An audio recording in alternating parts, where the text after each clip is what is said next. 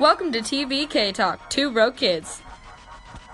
Katie and I recently read an article about domestic violence in the NFL.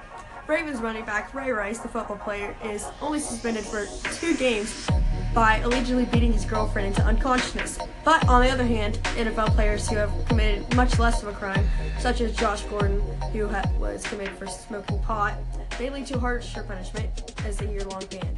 What are your thoughts on that, Katie? I honestly believe that is absolutely ridiculous that Josh Gordon, is that who it was? Yes, it was.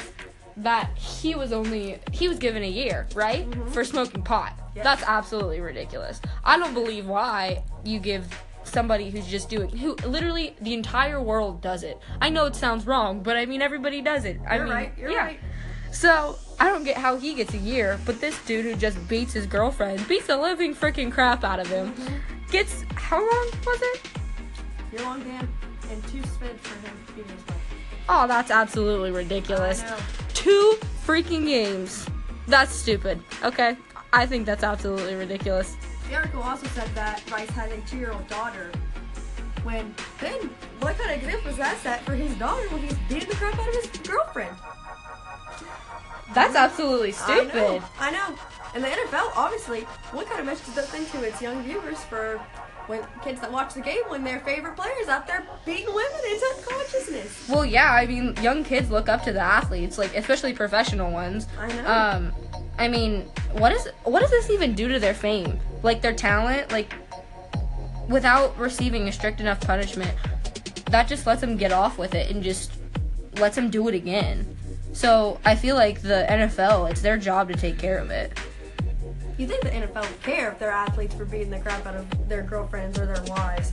And I don't think they're taking as much responsibility as they should in punishing their athletes because I don't think a two-game suspension is going to help matters at all. Well, definitely, if it was my team, I'd definitely kick the player off my team. I wouldn't want that to be like my reputation.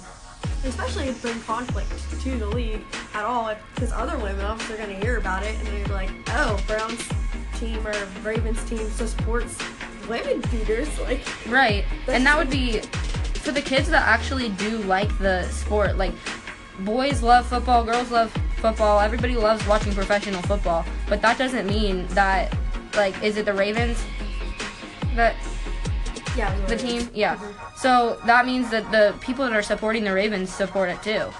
So their general manager or whatever, his wife, how does his wife feel about that? It definitely sends a message that they're not very concerned about the lives of or the life of their athletes' wives or girlfriends. Especially unconsciousness. Okay, hitting someone is one thing, but beating them like continuously into unconsciousness, that's a whole other You know what that reminds me of? The O.J. Simpson article. Yes, it does. That drove me nuts watching that. I literally just wanted to punch him in the face. They let it go too. They Yeah. didn't care. All over her face. And nowadays, it's not as much about racism. I mean, racism is still here, Yeah. but it's not as much about it anymore. So that doesn't mean, but that still doesn't mean that you can hit somebody without, like, Just because they're famous. right. Yeah. Just because you're famous doesn't mean that you can get to do whatever you want. But that's basically the message if they don't punish them. Exactly. All they want is a good football team. It's just like how all the other football teams are. There was some article about it saying that um, one team was letting their athletes get off with taking crap classes so that they could play football. So they just wanted a good football program and they didn't care about their actual students' lives. It's like their athletes are looking over like it's just that they're good at sports, they can get away with anything. And that's ridiculous because set an example like what kind of students are they going to be or what kind of husbands are they going to be if they can beat their wives or get around with just They're basic. They're basically just saying that they don't up to fail right. what they're doing. They don't have a life after No. football. All it is is football. What's going to happen if they get hurt? And then they can't play football anymore. They're not going to have anything to fall back on. And people, all they're gonna do is think of them that way.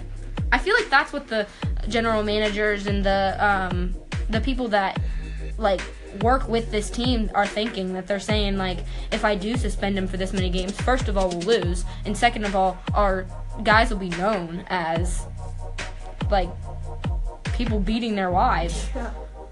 and I don't think they want that for their. I mean, I hope they don't want that for their athletes, but I mean. That's what of example they're setting. Is what Right. I mean, his punishment. does not fit the crime. You're right. Well, I think we should wrap this up, Katie. Yeah, well, I mean, we got a whole mm-hmm. nother segment coming up soon, so. Next argument, we'll be discussing the drug testing throughout the LCL and what schools do not and do participate in this action. Two broke kids signing off. See you later.